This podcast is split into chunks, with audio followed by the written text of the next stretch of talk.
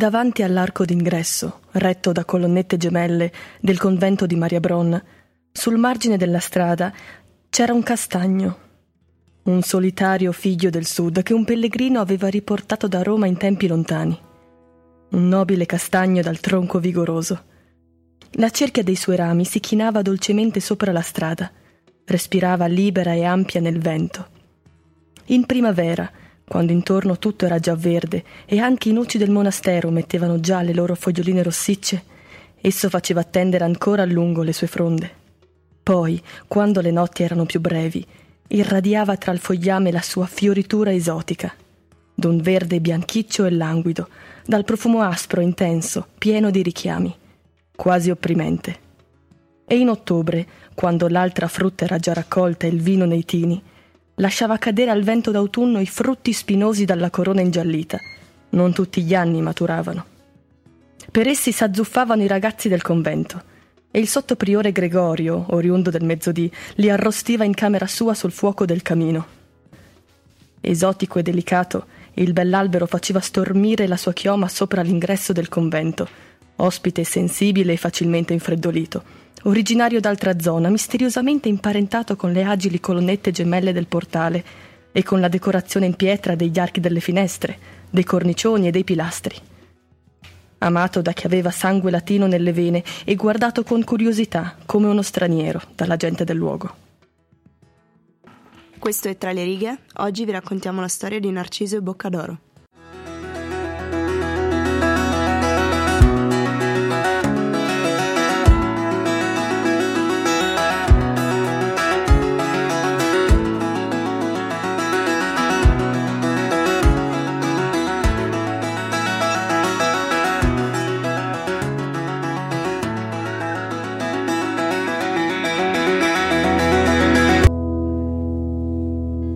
Narciso e Boccadoro sono due personalità che si possono definire agli antipodi, ma nonostante questo una profondissima amicizia di notevole importanza e rilevanza per entrambi li unisce fin dalla più tenera giovinezza e li accompagnerà per tutta la vita, pur con un grande periodo in cui non si vedranno e non comunicheranno, ma che comunque eh, entrambi rimarranno presenti nei pensieri dell'altro, aiutandolo e supportandolo nelle scelte.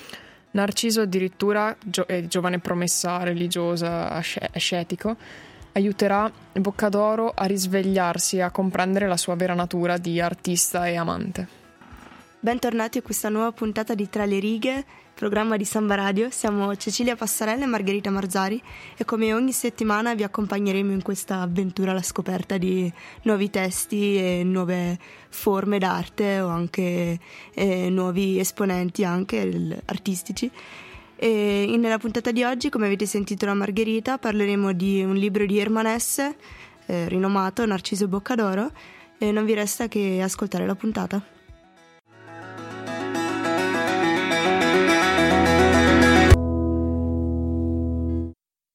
Come ha detto Cecilia, appunto un libro di Ermanesse, quindi una, un ritorno in questa stagione di Tra le righe, perché effettivamente non è il primo libro di Ermanesse di cui vi raccontiamo.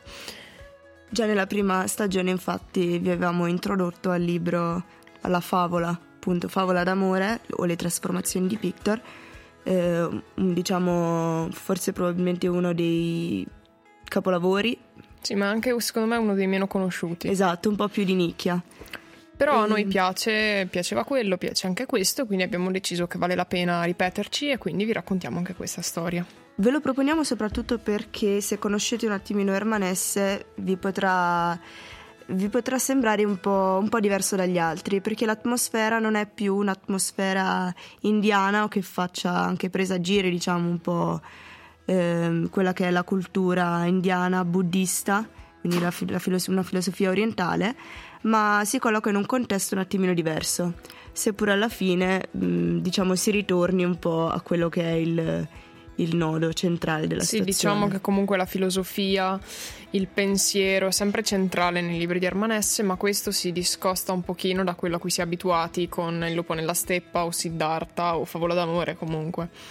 Perché bene o male i concetti che ritornano sono sempre quelli. Qui invece ci spostiamo cioè, è molto più centrato sulla contrapposizione tra artista e pensatore, di cui comunque parleremo bene dopo nel, nel particolare, nel... nella seconda parte. Esatto. Intanto volevamo concentrarci un attimino sul contesto e sull'ambiente eh, in cui appunto è ambientato il, il romanzo.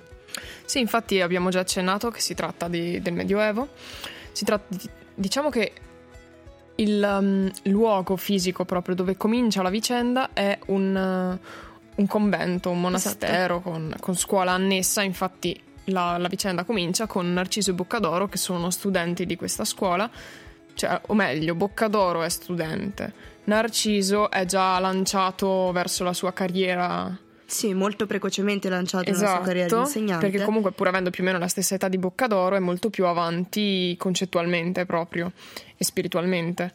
E tanto da essere l'assistente di greco dell'insegnante, quindi è comunque un gradino più alto per quanto riguarda l'autorità degli studenti.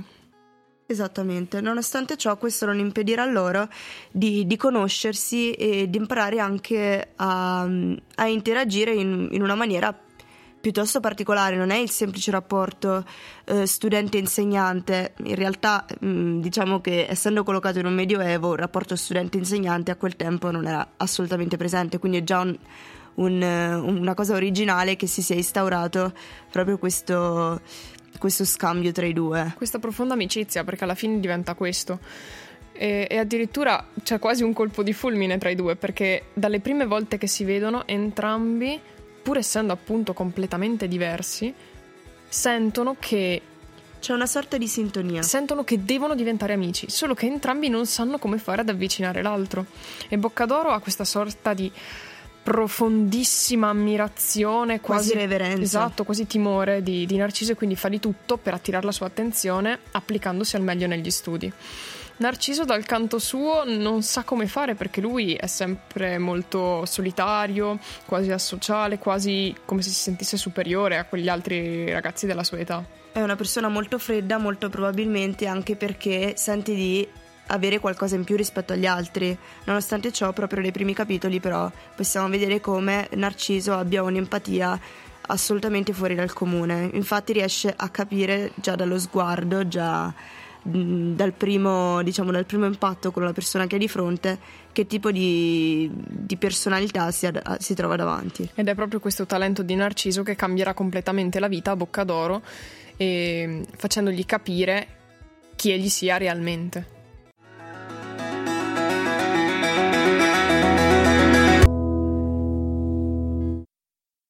Allora, vi abbiamo detto che Narciso risveglia Boccadoro gli fa comprendere la sua vera natura, la sua vera inclinazione. Infatti, fino a quel momento, Boccadoro è convinto che lui vuole diventare un religioso, vuole entrare nell'ordine, vuole rimanere lì nel convento a vita, eccetera, come Narciso. E Narciso gli dice molto gentilmente: Che cavolo stai dicendo? molto gentilmente, sì. L'hai parafrasato molto, devo dire. Sì, vero? No, ma guarda che dice proprio così, eh. Se tu guardi, cerchi, c'è proprio scritto che cavolo stai dicendo. La nota dell'autore, esatto. traduzione. Esatto. No, vabbè, dai, ovviamente, a parte gli scherzi, però molto molto riassunto sì. il concetto è questo, nel senso gli dice non è la tua natura, non, non, è una cosa che puoi fare, tu non sei un pensatore, non sei destinato a diventare un pensatore. Gli dice proprio così, questo è letterale. Certo giuro. Questo ovviamente causerà appunto in Boccadoro una sorta di crisi mistica. Sì, inizialmente ci rimane anche male perché dice come non sono destinato a essere un pensatore, vuol dire che sono stupido. Esatto. Perché inizialmente la prende così. Certo, era proprio la sua aspirazione quella di entrare esatto. in convento. E, e per questo motivo, anche diciamo attratto e spinto appunto dalla sua stessa natura e da una forza superiore, fa cause di forza maggiore, eh, scapperà dal convento decide di scappare dal convento, avvertirà Narciso di questa sua decisione e mm, inizierà quindi un, un peregrinaggio che durerà tut, per, tut, per il resto della sua vita. Sì, durerà, cioè penso in, in, realtà non si co- capisce benissimo quanto dura questa cosa. Perché lui parte dal convento che ha meno di 20 anni. Sì. 16 circa, 17 secondo me, non si capisce benissimo. E ci torna che è in là con l'età ma non è ancora vecchio.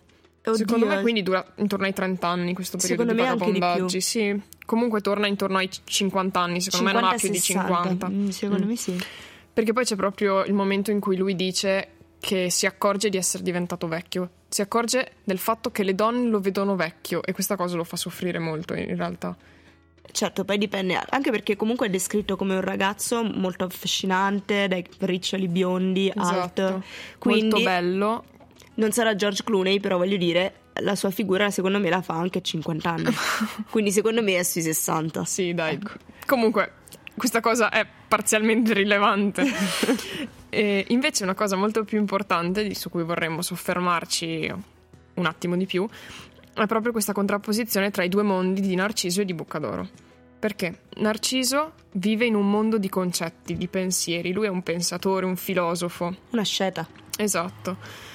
E Boccadoro è un artista, perché poi nella sua vita arriverà anche a scolpire, ma questo... È... Lo scoprirete esatto. leggendo il libro. È una cosa comunque sì rilevante, ma non è questo che fa di lui un artista è proprio il suo modo di pensare e di vivere. Esatto, il, il suo modo di approcciarsi alla vita. Esatto, che ogni cosa è ricondotta a un'immagine definita, quindi c'è proprio questa contrapposizione tra concetti e immagini. Ma soprattutto la contrapposizione la vediamo anche eh, nel modo in cui ciascuno dei due personaggi ricerca, diciamo, sensazioni nuove. Boccadoro è sempre alla ricerca di un qualcosa di materiale, un qualcosa che riesca a risvegliare in lui sensazioni forti.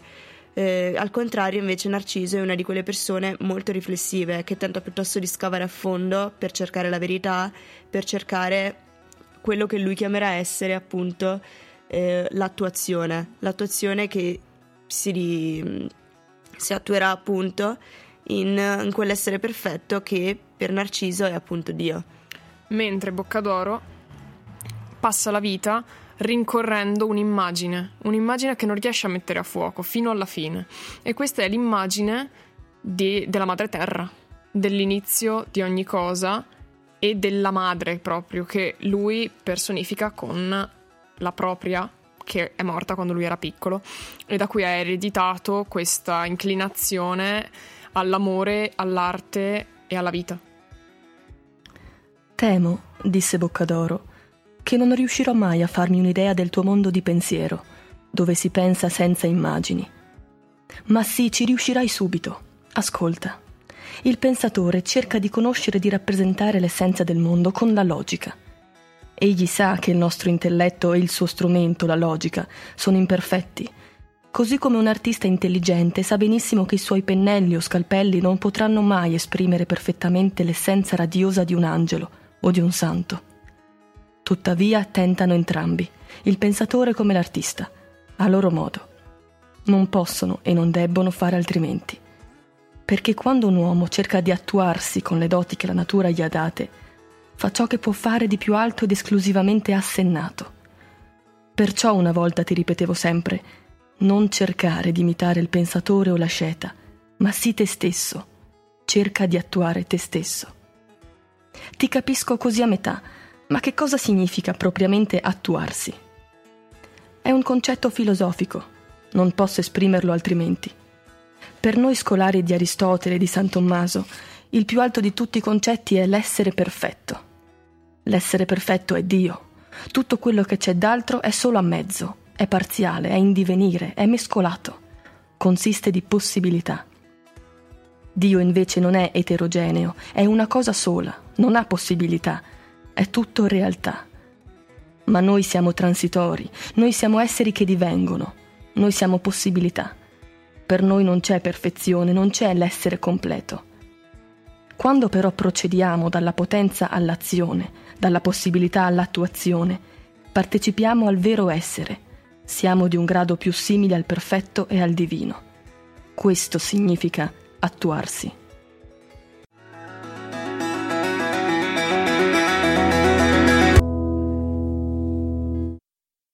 Per restare in tema con quanto detto nella puntata, pensavamo di proporvi ehm, una figura che è quella della, della Madonna, che è appunto mm, la figura che Boccadoro stesso ha riconosciuto una volta entrato in una chiesa durante uno dei suoi tanti pellegrinaggi e che ha ammirato appunto sotto forma di scultura e di cui si è innamorato. Sì, diciamo che è proprio l'immagine che risveglia in lui il suo essere artista, perché lui vede questa scultura in legno e dice io voglio fare una cosa così, voglio essere in grado di rappresentare questo, di comunicare questo attraverso la mia arte. Quindi lui vede questa, questa scultura e chiede proprio al frate che c'è lì nel, nel convento chi abbia realizzato questa scultura e, e part- comincia il suo viaggio per recarsi da, da questo mastro Nicola e farsi assumere, tra virgolette, come apprendista inizialmente, questa è la sua idea. Ed è stato proprio Mastro Nicola che riconoscerà in Boccadoro la figura dell'artista. Eh, il ragazzo stesso, infatti, inizierà a raccontare e a spiegare al, al, al al, al, suo maestro, al suo maestro, grazie, piccole difficoltà, ehm, la sua visione appunto dell'arte, il modo in cui lui concepiva appunto le sculture, cosa vedeva nella, nella scultura della Madonna, del modo in cui mh, sia le espressioni diciamo di massimo dolore come di massimo piacere avessero molte le, cose in molte comune, cose in comune. Esatto. e di come ogni particolare e ogni, ogni figura avesse diciamo una sorta di ripetizione sempre delle stesse linee degli stessi tratti per comporre appunto le caratteristiche comuni. Questa cosa mi è piaciuta un sacco quando l'ho letta, è un sacco interessante e cioè, ci avevo già fatto caso quando parla con una ragazza pagine prima, in cui le dice che le, la forma delle sue dita, delle sue unghie è la stessa della forma del suo ginocchio. è una cosa che, cioè, ci rimani lì un po' male quasi quando la leggi perché dici cosa vuol dire. Poi quando la spiega a Mastro Nicola, che, che gli dice come secondo lui nella, in natura, in ogni persona ci sia una forma che si ripete in ogni parte del suo corpo e che quella sia la forma che caratterizza proprio una persona e che riflette anche il suo carattere, è incredibile, secondo me è una cosa bellissima.